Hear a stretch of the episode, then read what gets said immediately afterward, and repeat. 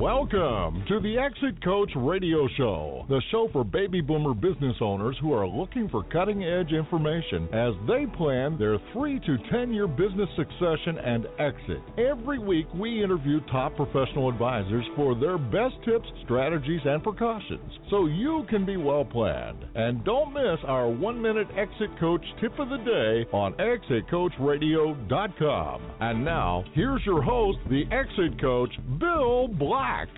Welcome back, everyone. Thanks so much for joining us. You know, it's always a pleasure to have repeat guests come onto our show. And my next guest is Bob Thurman from Counter Attack Tactics Inc. from Kansas City, Missouri. He had an incredible story last time he was on the show. I'm so happy he's come back on. He's a frequent Vistage International speaker. And if you have a Vistage International group and you're looking for an informational and entertaining and amazing speaker, you're going to want to listen up and hear what Bob has to say. So, Bob, thanks very much for coming back on. Welcome back to the show. How are you doing? Hey, Bill, I'm doing fantastic. How are you doing? I'm doing great, man. It's good to talk with you. You know, I want to tell you that people ask me all the time, you know, what are some of the most memorable interviews? And I bring your name up all the time. I say, you've got to listen to Thunder Bob Thurman, you know, Thunder Thurman's interview.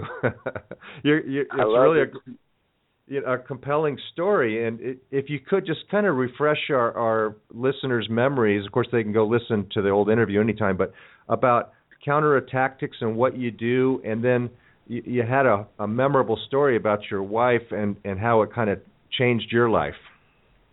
Okay, certainly. Well, you know, what Counter Tactics does is, you know, we come and present safety and self-defense training programs to companies, corporations, organizations, just like Vistage, man, all over the world, actually.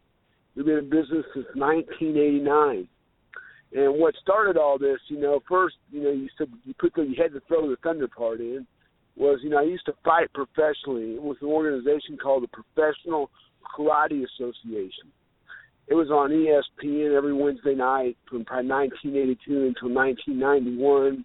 They had fights on, you know, Saturday afternoon, Sunday afternoon on NBC Sports World, ABC Wide World of Sports. This was back before, you know, pay-per-view and mixed martial arts, when, you know, boxing and kickboxing were the two, you know, primary combat sports in the country. And I was light middleweight world champion for 8 years between 82 and 1990. And in 1989, I was in one of my dojos one day working out with a group of guys. You know, one there working out, and beautiful Sunday spring afternoon. We were located in Overland Park, Kansas, Ranch Mart Shopping Center, a very exclusive neighborhood. And we're inside the dojo working out, we hear this pop, pop, pop, you know, come from the parking lot. We didn't think much about it because I thought it sounded like a gunshot. But then you think, well, this is Overland Park. People don't get shot over here. And all of a sudden, all these people rushed in screaming frantically that some woman had been shot in a robbery. We ran outside, and I saw a woman on a sidewalk bleeding. And the closer we got to her, we realized that she'd been shot in the head. When I got up beside her, some other people actually were tending to her. They actually rolled her over, and when they rolled her over, I realized that it was my wife. You know, when she got shot, she was 7 weeks pregnant. I mean, it was just a horror story. The good news is she made a full, complete recovery. The doctor said that it was either a small caliber weapon or it's a point. Or if the gun would have been pointed maybe a little steeper trajectory, that she would be dead. But he said the bullet actually ricocheted off her skull and just left a scalp wound only. You know, the damage she suffered was all, you know, mental trauma and things like that. It was still very, very, very extensive mental trauma. But, you know, she made a full recovery, and I've got a gorgeous 25-year-old daughter. And I just feel so old when I say that, 25-year-old daughter. Yeah. Yeah, I know that. You know that feeling? Yeah, I have a 26-year-old son, yep. Yeah, Bob, okay, I still get chills. I've heard that story before, and I still get chills when I hear it. It's just it's very compelling, and that, you know, I'm so glad that it worked out okay. What a What a horrible realization for you. Oh man, it was really. It still messes with me today. It still messes with my wife a lot. You know, I mean, she still has flashbacks. You know, of that incident happening. You know, sometimes we'll be someplace and some loud sound will go off or something will startle her, and she'll get this look in her eyes. It's just unbelievable, unbelievable experience. There's no way that would, you know, not impact you drastically, especially, now here's the key, especially because you were in your own area, your own neighborhood where your business was, and it was upscale. You weren't in the slums or expecting this. And here's the point for our listeners is that how many times have you been in a dangerous situation and you didn't even know it, and what would you do if things went bad? And that's where you decided to really help people understand and realize and have a plan for that, right? Absolutely, and that's when I designed Counter Tactics. I saw how innocently Betsy became a victim of violence. I mean, she jumped out of her car, and she was walking inside this. It was a shopping center. That's where the dojo was located at. She's walking in, you know, right in the front parking lot. This guy walked up and confronted her, you know, and she said, "Give me your purse." And she gave him his purse, and he took her rings, and he actually ripped the necklace off her throat. Then the guy actually grabbed her with one arm, stuck a gun in her face, and shot her at point-blank range. For no reason whatsoever. She put up zero resistance. Mm. But now in that situation, there's just nothing much she could do. I mean, that guy, like you've said before, some people are just they're gonna do what they're gonna do. But there are a lot of other situations where if you have a strategy or a tactic, then you can diffuse a situation, and that's definitely. Well, you know, yeah, you're right. And definitely in a situation like that, you know, there's nothing she could have done had she had some type of training, you know. And no, if I'd have known then what I know now, or she would have known then what I know now. You know, we know that when someone comes up and they may shove you, that's an intimidation move. When someone comes up and they physically grab you, that's total control.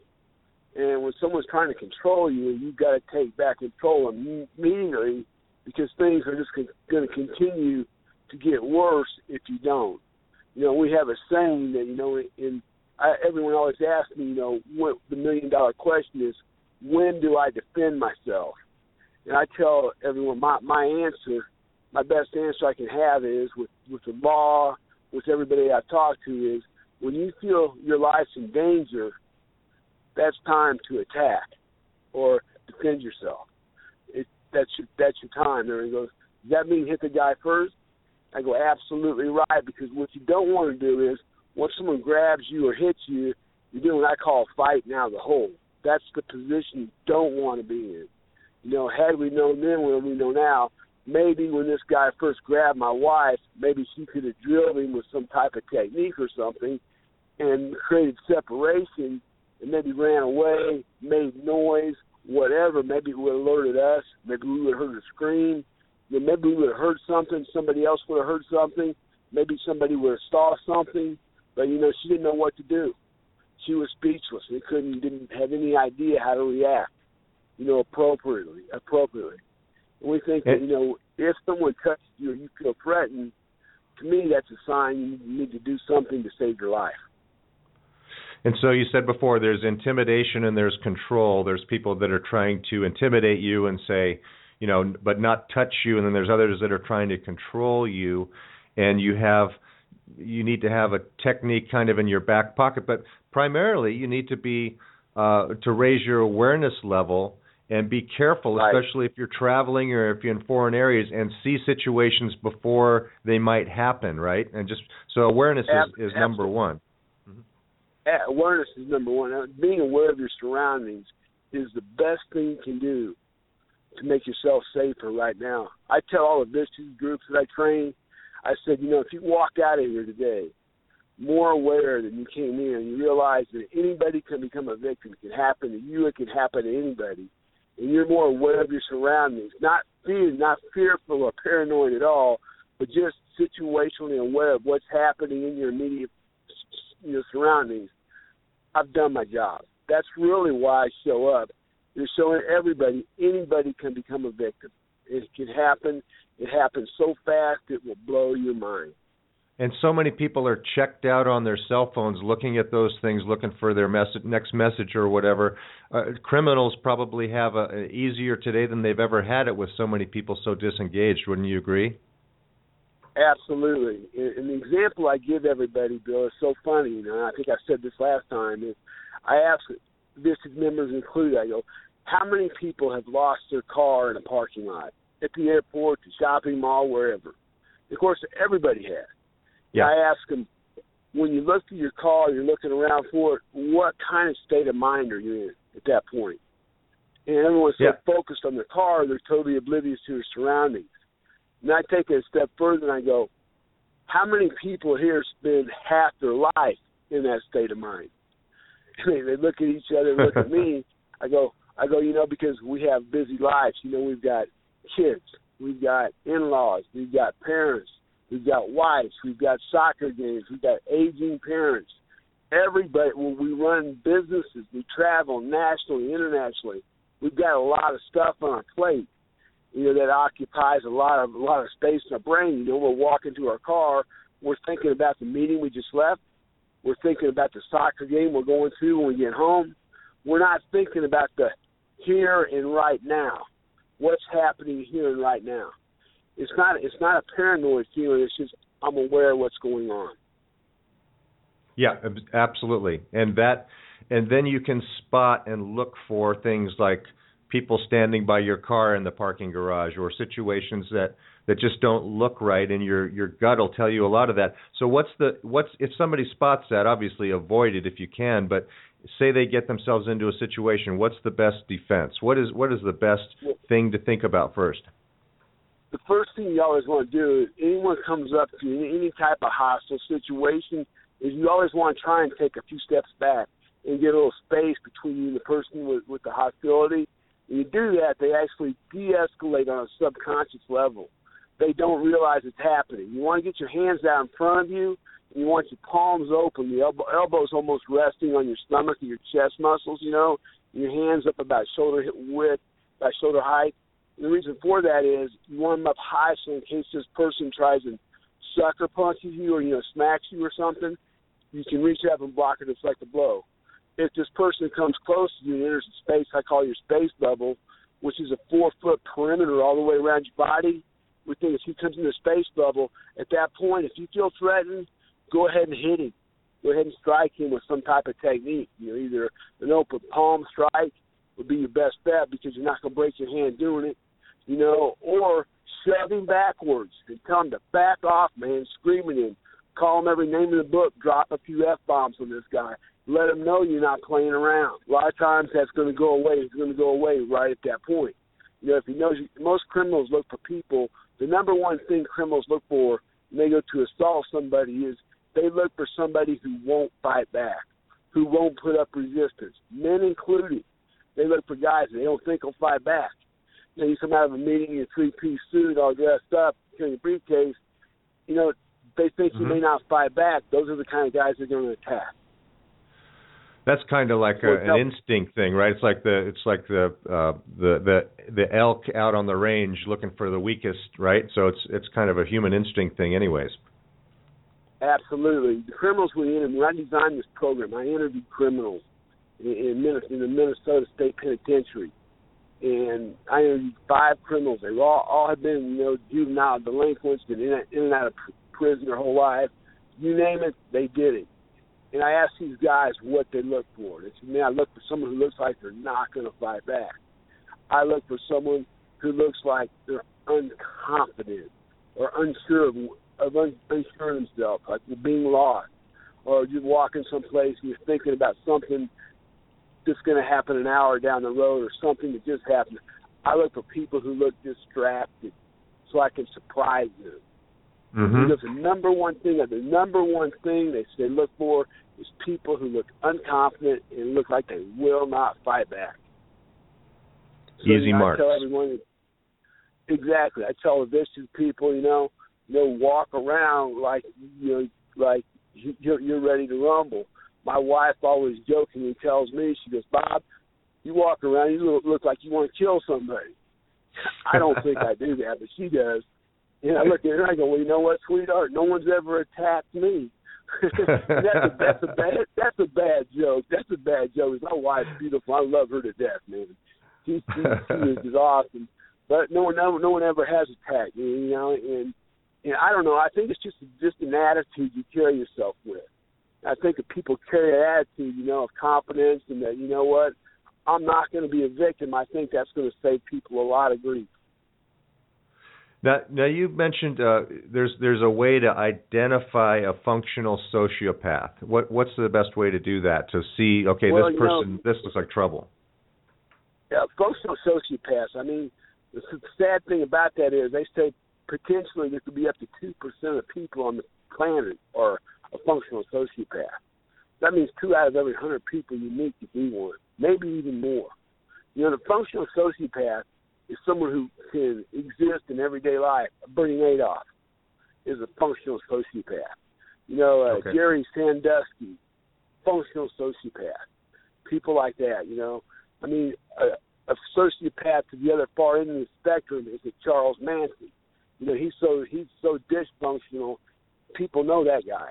But Jerry Sandusky, this guy is a college basketball coach. He runs a foundation for, you know, less fortunate kids, and he's running this foundation looking like a great guy, but look what he's doing on the other side. He's molesting these kids. Guys like this, you identify them. One, functional sociopaths usually have kind of a shaky past. They move around a lot. The biggest identifier with any type of sociopath is when you talk to them, they make unerringly eye contact. They basically just stare you down. You know, they lie a lot. They lie.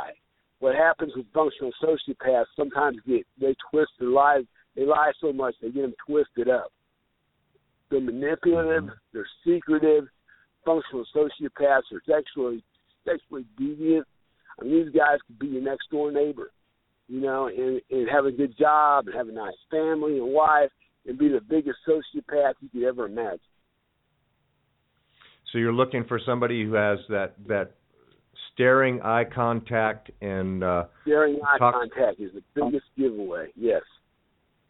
You know, and sometimes they change a lot, and they have a lot of stories, you know. The background sometimes is a little bit shaky. You know, they won't really elaborate on it because they've been caught in their lives before. It's fascinating stuff, Bob. And you have a DVD that our listeners can get and learn about that. But of course, if someone out there, if you're listening and you are a Vistage chairperson or you are a leader of another type of a business group and you want to have a fascinating speaker. Get Bob Thurman to come to your meeting, but tell our listeners how they can get the DVD and learn more about that.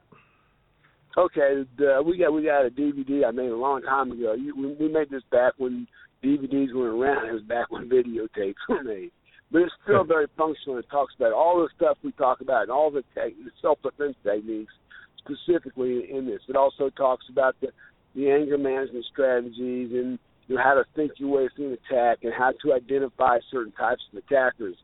You can get that through my website at counterattactics.com. You can call my toll-free number, which is 800-959-1310.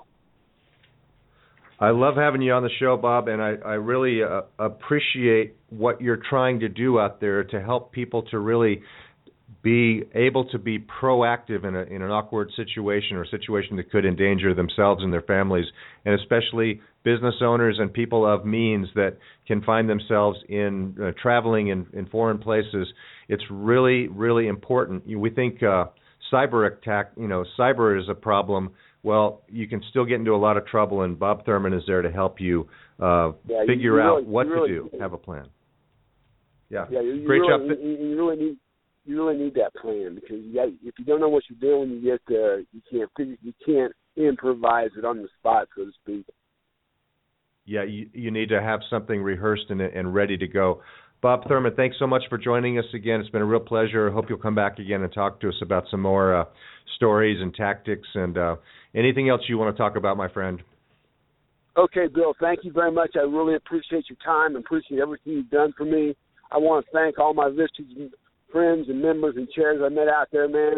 This is one awesome organization. I've never been involved with any organization like that. It just blows my mind every time I'm in a new Vistage chair. I think, wow, what a cool guy. And the same with the Vistage members. They just all seem, man, just awesome. It is an awesome organization. I'm very, very happy that you're out there making some friends and teaching some people how to protect themselves, Bob. Thanks again. You bet. Talk to you soon, okay? Okay, we're going to take a short break. We'll be right back after this. Please stay with us.